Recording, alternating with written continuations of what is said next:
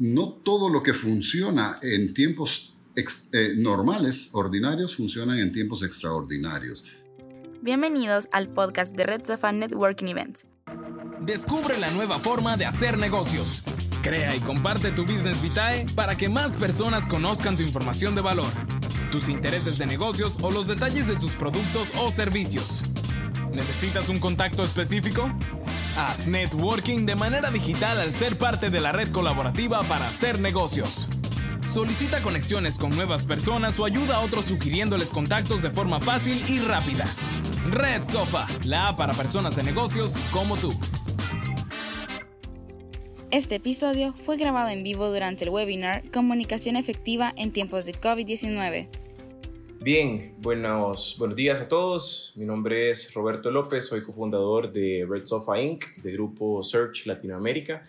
Y este día pues vamos a tener el, el privilegio de tener a una persona súper importante para hablar sobre el tema de comunicación efectiva, que yo creo que es un, un, tema de vital importancia en el contexto en el que nosotros nos encontramos. La persona que, que nos va a estar impartiendo y platicando un poquito de este tema es eh, Ricardo Rivas. Yo creo que a muchos lo conocen. Antes de presentar a Ricardo, quisiera hablar un poquito sobre, sobre nosotros. Nosotros somos Grupo Searching, tenemos más de 25 años de estar eh, en el mercado latinoamericano tocando el tema de talento desde diferentes perspectivas.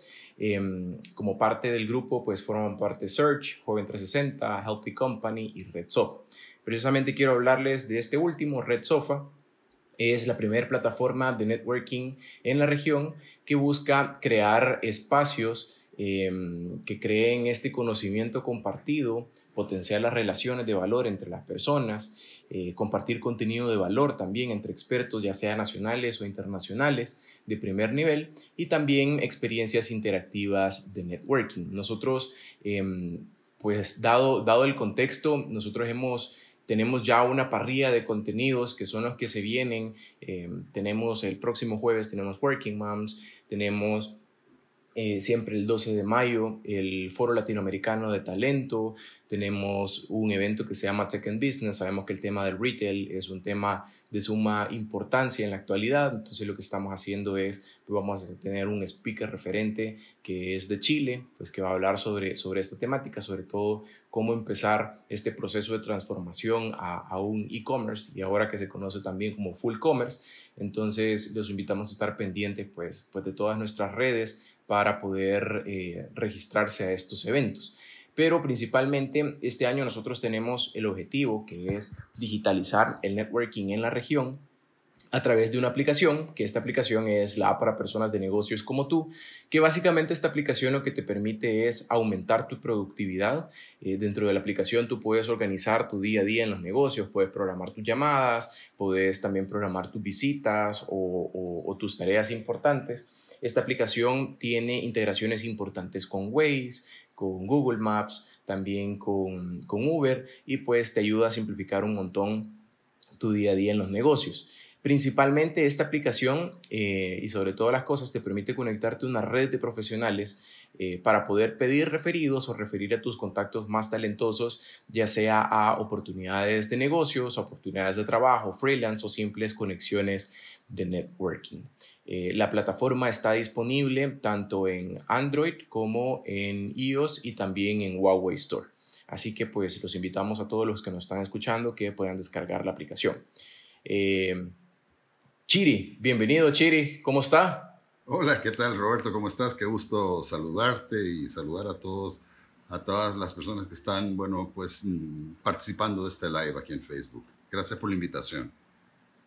No, gracias, gracias por, por aceptar eh, estar aquí con nosotros y platicar de este tema eh, tan importante. Yo creo que, que, no, hay, no hay un experto eh, tan grande como usted como para poder hablarnos de, de esta temática. Usted que ha trabajado ya desde hace bastante tiempo en temas, en temas comunicacionales. Eh, durante todas estas semanas nosotros hemos tenido una serie de foros con diferentes directivos de talento humano y el factor en común es eh, que todas las decisiones que se están tomando dentro de las empresas o dentro de, o dentro de em, las, las instituciones pues está centrado en los humanos, vea, en, en gente y eh, el pilar más importante es poder comunicar efectivamente, no prestarse al tema de los rumores, al tema de, de, bueno, ¿y será que aquel es el que está enfermo, etcétera? Entonces, creo que es un tema que, presta gran relevancia para este momento.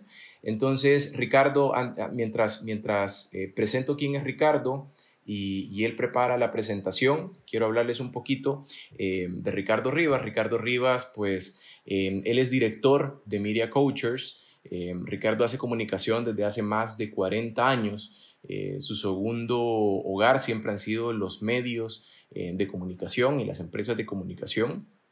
Ha sido fundador y productor y director de estaciones de radio y televisión, además de una reconocida personalidad em, al aire. Em, también Ricardo eh, actualmente dirige Media Coachers, es una consultora y asesora que, em, que, forma en comunicación corporativa tanto ejecutivos como empresas en, en la región centroamericana. Ricardo tiene experiencia en el manejo especializado de problemas y crisis de opinión pública de personas, empresas e instituciones. Además, él es un formador en temas de comunicación y liderazgo. Así que tenemos, tenemos acá con nosotros a, Ricardo. Ricardo me, dice si, si, logra poner la presentación, si no, yo se lo pongo por acá. Aquí la tengo. Súper. Entonces decíamos, crisis y comunicación, ¿ya? no todo lo que funciona en tiempos eh, normales, ordinarios, funcionan en tiempos extraordinarios.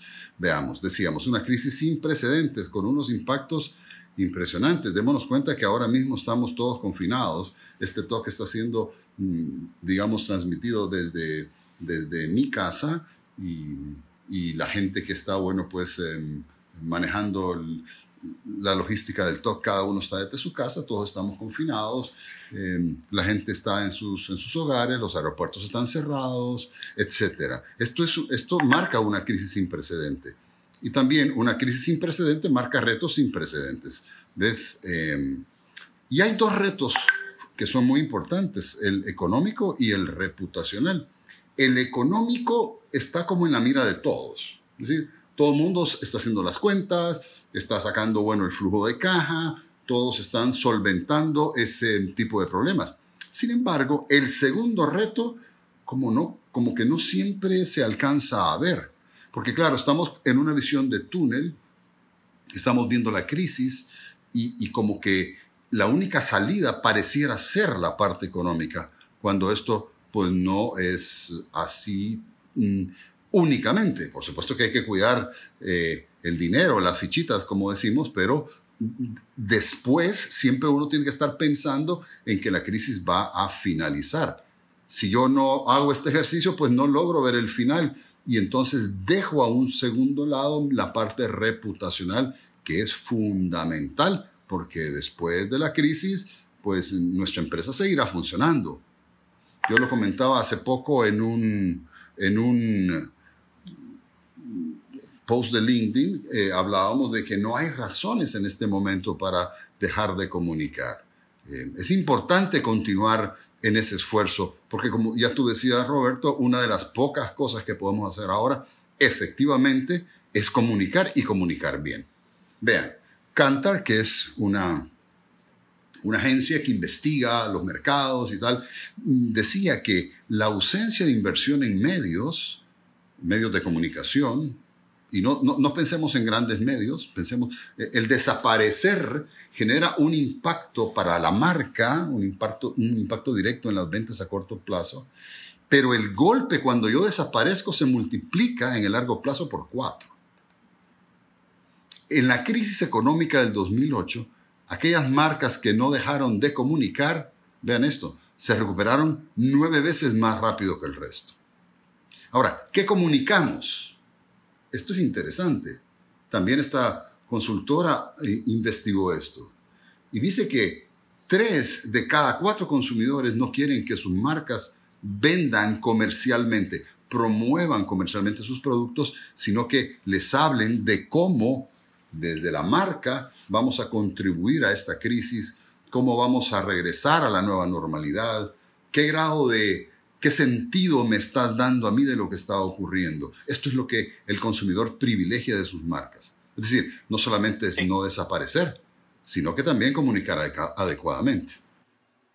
Claro, Chiri, yo creo que aquí hay, hay, hay, un, hay un tema bien importante porque eh, creo que un montón de empresas entran en la, en la discusión, bueno, en tiempos de crisis es mejor quedarse callado, guardar la información y, y, quizás, y quizás no comunicar, eh, que es lo que muchas empresas están decidiendo hacer, eh, se, convierte, se convierte en un error también, ¿verdad? Quizás lo, importante aquí es, es poder ir comunicando de manera de manera objetiva, pero, pero, que, pero que abone al contexto en el que, en el que estamos. Eh, sobre todo dentro de las empresas, eh, con la red de colaboradores, no comunicar se vuelven algo a prestarse a temas de rumores, a temas que al final pues, van a acabar eh, golpeando directamente a la empresa. Sí, claro. Aquí cuando lleguemos a la parte de oportunidades veremos a dónde están las tres grandes oportunidades que nos van a dejar esta crisis en términos de comunicación. Y me adelanto a decir que la primera es la comunicación interna. Como sé que nos ven, nos escuchan, o probablemente cuando esto quede grabado estarán muchos directores de recursos humanos o de capital humano escuchando o viendo esta conversación, pues precisamente es ahí, en ese campo, en el campo interno, donde se encuentra nuestra principal, digamos, fortaleza en este momento.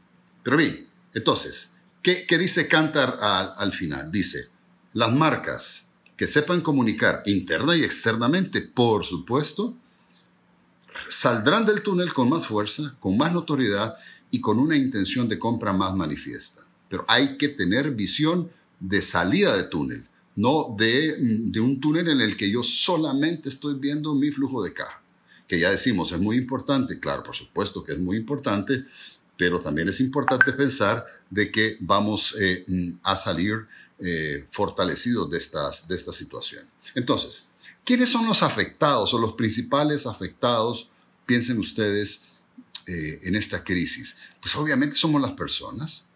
Las personas somos los más afectados. ¿Por qué? Porque nos preocupan un montón de cosas. La salud, que no me vaya a contagiar, el dinero, cómo voy a pagar el colegio de mis hijos, qué va a pasar con mi trabajo, van a recortar, eh, van a cerrar fuentes de trabajo, qué pasa con mis relaciones sociales, tengo tanto tiempo de no ver a mis amigos, si no es a través de algunas de estas plataformas digitales, en fin.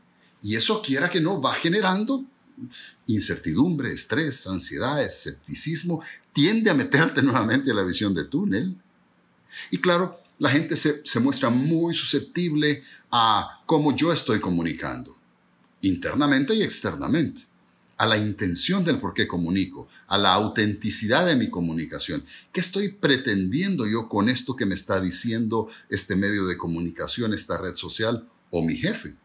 Ya veremos en un estudio quién tiene más credibilidad en estos momentos si eh, la empresa cuando habla sí los medios de comunicación, sí las redes sociales o el gobierno. Ya veremos. Entonces, la gente privilegia la presencia, la transparencia, el sentido, la guía que me va dando eh, la marca en momentos de crisis. La gente los recuerda, los privilegia. Esas son las marcas que, que van perviviendo. Los prefiere. De nuevo, por eso es que hace sentido fuerza, notariedad, intención de compra, esto que decía esta consultora. Bien, claves para tu comunicación. Veamos entonces ahora algunas claves para tu comunicación. Primero, adaptar la comunicación de acuerdo a cada etapa. A ver, las crisis, las crisis no son estáticas. Los estados de ánimo tampoco son estáticos. Yo, no me siento igual el día 1 del confinamiento o de la cuarentena como me sentí el día 25. Ni del día del 25 no me sentí igual al día 40. ¿Ya? Entonces, si los estados de ánimo no son estáticos, la comunicación tampoco puede ser estática. Yo no puedo estar diciendo lo mismo que decía el día 1, el día 30, el día 40, el día 50. La comunicación va evolucionando con la crisis hay estados en la crisis, estado de ánimo. Primero un estado de negación, de ansiedad, de adaptación, de reevaluación y comienzo a salir. Pero claro, como vemos en esta, en este slide, pues el día 1 puede ser que esté con estado de negación, ¿sabes? Y el día 20, pues ya esto se esté convirtiendo en ansiedad. poco a poco me voy adaptando hasta que vamos como vislumbrando a dónde está aquella salida del túnel. Entonces, también tenemos que pensar que esta crisis no va a finalizar cuando haya finalizado la cuarentena, porque este, vamos, este live lo estamos haciendo todavía, faltando 15 días para la cuarentena, en, digamos en teoría. Pero la crisis no va a finalizar cuando termine la cuarentena, tampoco nuestros esfuerzos de comunicación. Vamos a tener que ir adaptando, adecuando la situación, mm, sobre todo de las personas, sobre todo de las personas, ya porque estamos hablando de comunicación, eh, no estamos hablando de temas financieros en este momento, tenemos que ir adaptando nuestra comunicación a cómo vamos nosotros sintiendo que es el ánimo de las personas. Y podemos irlas reorientando y ayudando a conformar un mejor ambiente de trabajo, un mejor ambiente laboral, un mejor ambiente en el equipo, etc. McKinsey, que es una consultora importantísima, mm, estudió en China eh, este tema y se dio cuenta como al principio pues la gente estaba muy desanimada. Pero a medida em, la situación iba pasando, eh, la situación se fue revirtiendo y las empresas eh, que fueron exitosas en su comunicación fueron aquellas que fueron evolucionando, por ejemplo, de medidas básicas de protección de la salud contra el coronavirus, como lavarse las manos frecuentemente, usar mascarilla, etcétera, a transitando a la recuperación empresarial, a dar un sentido de esperanza, de futuro, a que aquello no va a ser siempre igual. La segunda clave que me gustaría compartir con ustedes es que tu comunicación tiene que ser clara, sencilla y repetitiva. Al principio la gente no absorbe bien la información. La gente cuando ve que algo es complejo lo desecha. Va construyendo eh, su criterio en la medida en que tú como, como director de recursos humanos, como tú como informador, como director de una empresa, vayas repitiendo tu mensaje. Y la gente sí que le cree mucho a su empresa. Por supuesto que sí. Después de las autoridades de salud, la mayor credibilidad va de parte de la dirección de la empresa. Esto lo ha estudiado otra consultora. Entonces sí que es muy importante, pero es muy importante también repetir, es decir, tener un mensaje bien pensado y repetirlo, y repetirlo. Y finalmente la gente absorbe lo sencillo, lo visual, lo infográfico. Siempre hemos dicho en Media Coachers que la parte visual es fundamental. 60 mil veces ha probado esta, este estudio de content marketing que la gente procesa 60 mil veces más rápido las imágenes que los textos. Nosotros teníamos otro dato que era 60 veces más rápido. Estos van más, más arriba y dicen 60 mil veces más rápido procesa la gente, entiende una imagen versus un texto. El 90% del procesamiento de lo que la gente está viendo, está escuchando, está recibiendo de la comunicación, viene de la parte visual. Es importante que tus contenidos sean muy visuales.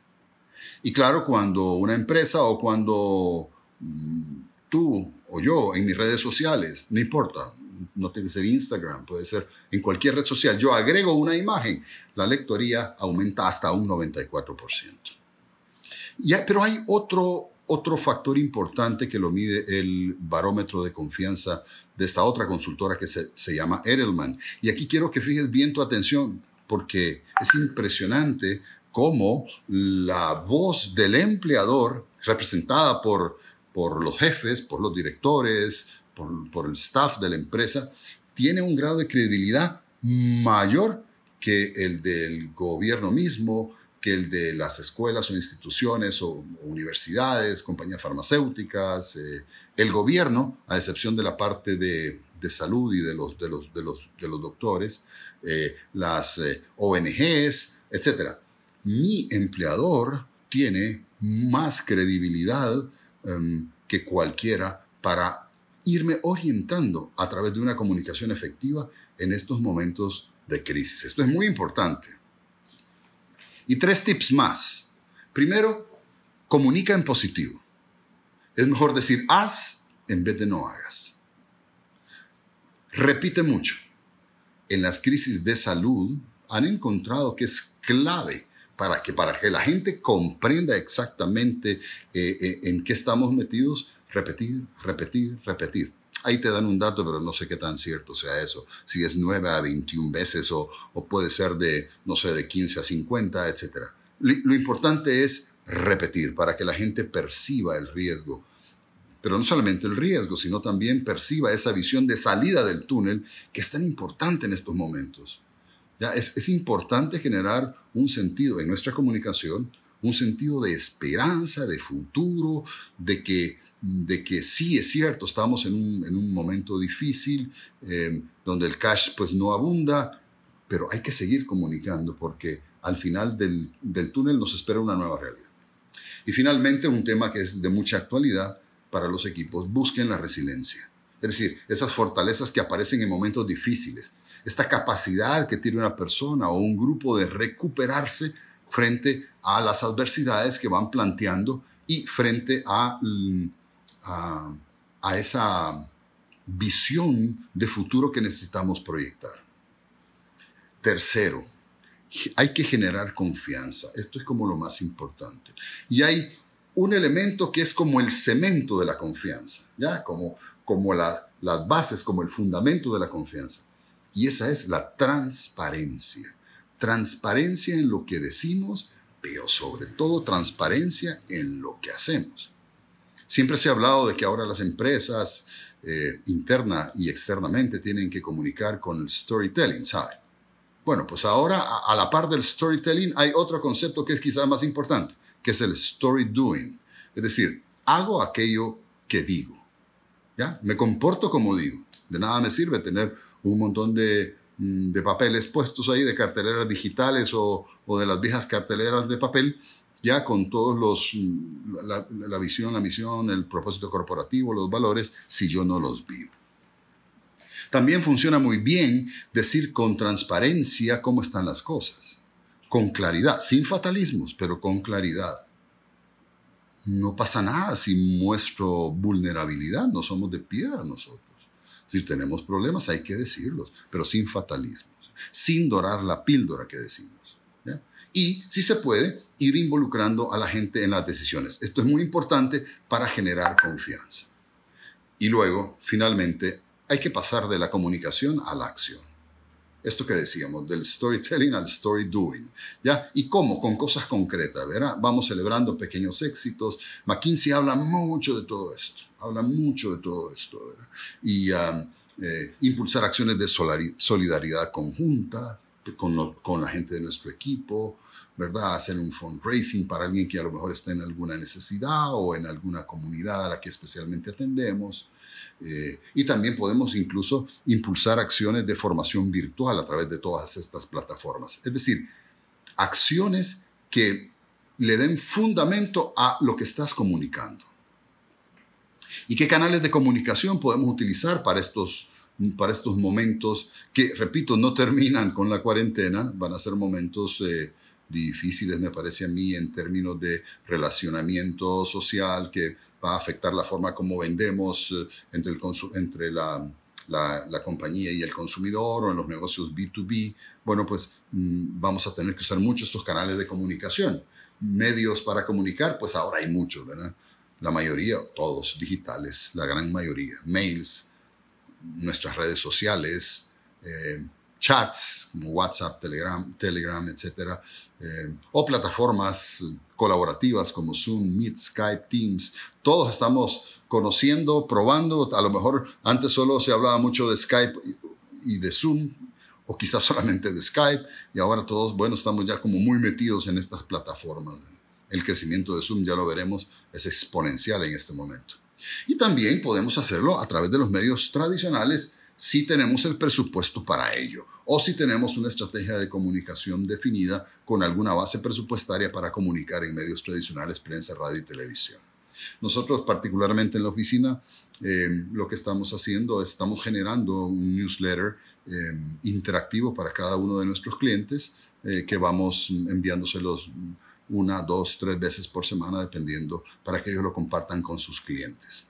Estas son algunas de las portadas de estos, de estos newsletters interactivos.